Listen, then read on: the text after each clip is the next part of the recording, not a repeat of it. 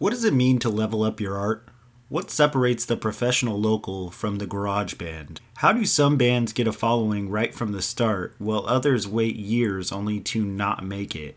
To be honest, I've always seen this differentiation as relatively simple, but I only started to pick up on it when I was around 19 years old, playing in a band called The Moment After. There's a story behind my realization, but I'll get to it.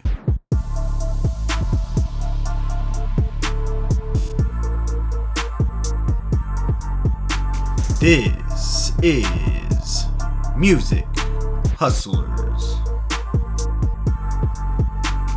What's up, and welcome to Music Hustlers. My name is Kenny, and I'll be your host. Today, we are talking about leveling up your art and how to create so much hype that when your new band debuts to the public, you are automatically a household name.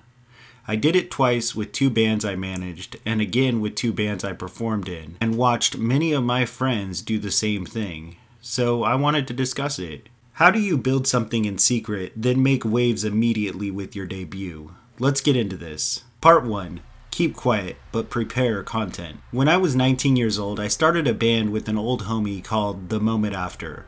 The band created eight songs and had some decent potential, but unfortunately, drama ensued and over time the band broke up.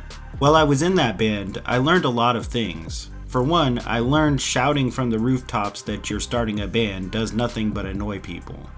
Most people only give a shit about the final product, get used to it. And two, I learned a valuable lesson from a dude named Paul Vickery.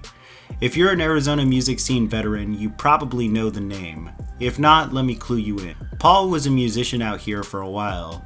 I don't know what he's up to now since we have lost touch over the years, but while I was in the moment after, he recorded our first single, The Virus.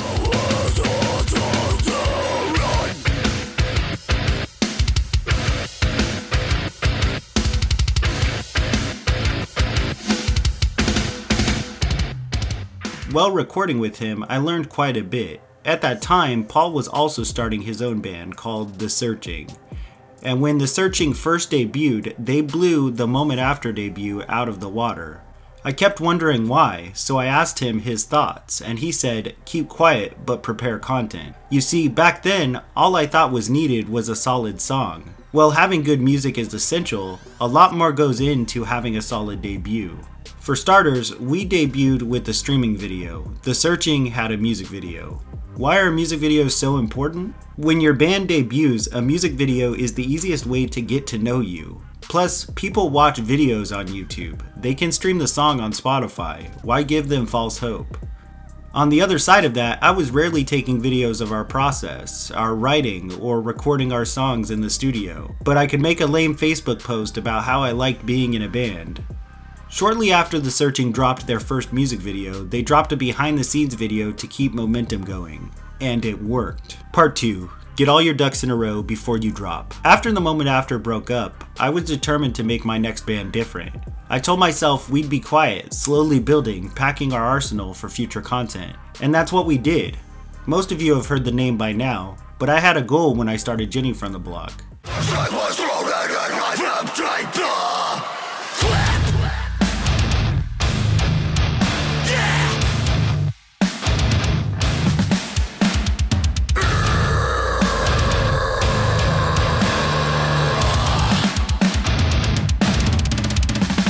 Make our debut as big as the searching debut I had seen seven years prior. So I kept my mouth shut, creating content with the boys in the shadows, waiting to debut, knowing that we would blow people away when it finally happened. And people ate it up. On the day of our debut, our music video got over 1,200 views, our Instagram got 500 follows, and our Facebook page got like 200 likes.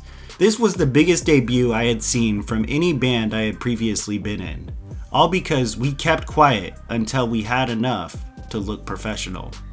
Part 3 No one cares unless you impress them. When I was a young man, I met a dude in a band. When he told me about his band, I told him I'd check it out. When I went to their Facebook page, I saw there was no music to listen to, so I immediately left their page and moved on with my life. This is a problem I see so often. Someone decides they want to start a band, so they get hyped and create a page. But then what? They need members, gear, and of course, actual music. But they want people to see it, so they start telling their friends. After some time, though, they realize starting a band is hard, and they slowly begin to give up. But they still have an empty, unnecessary band page, and their friends followed it. But when they give up, their friends take them a little less seriously, until eventually they stop believing in them entirely. Don't be this person. Sure, you can create the page. You want to hold on to that online real estate, but keep it to yourself. It is pointless to tell people if there isn't anything to show them. In conclusion, keep it to yourself and have everything a big band would before you start telling people. Record your first three or four music videos and start working on your next ones immediately at your debut. The internet moves fast, so you as an artist need to keep up and continue to post quality content to stay relevant, or you will be forgotten.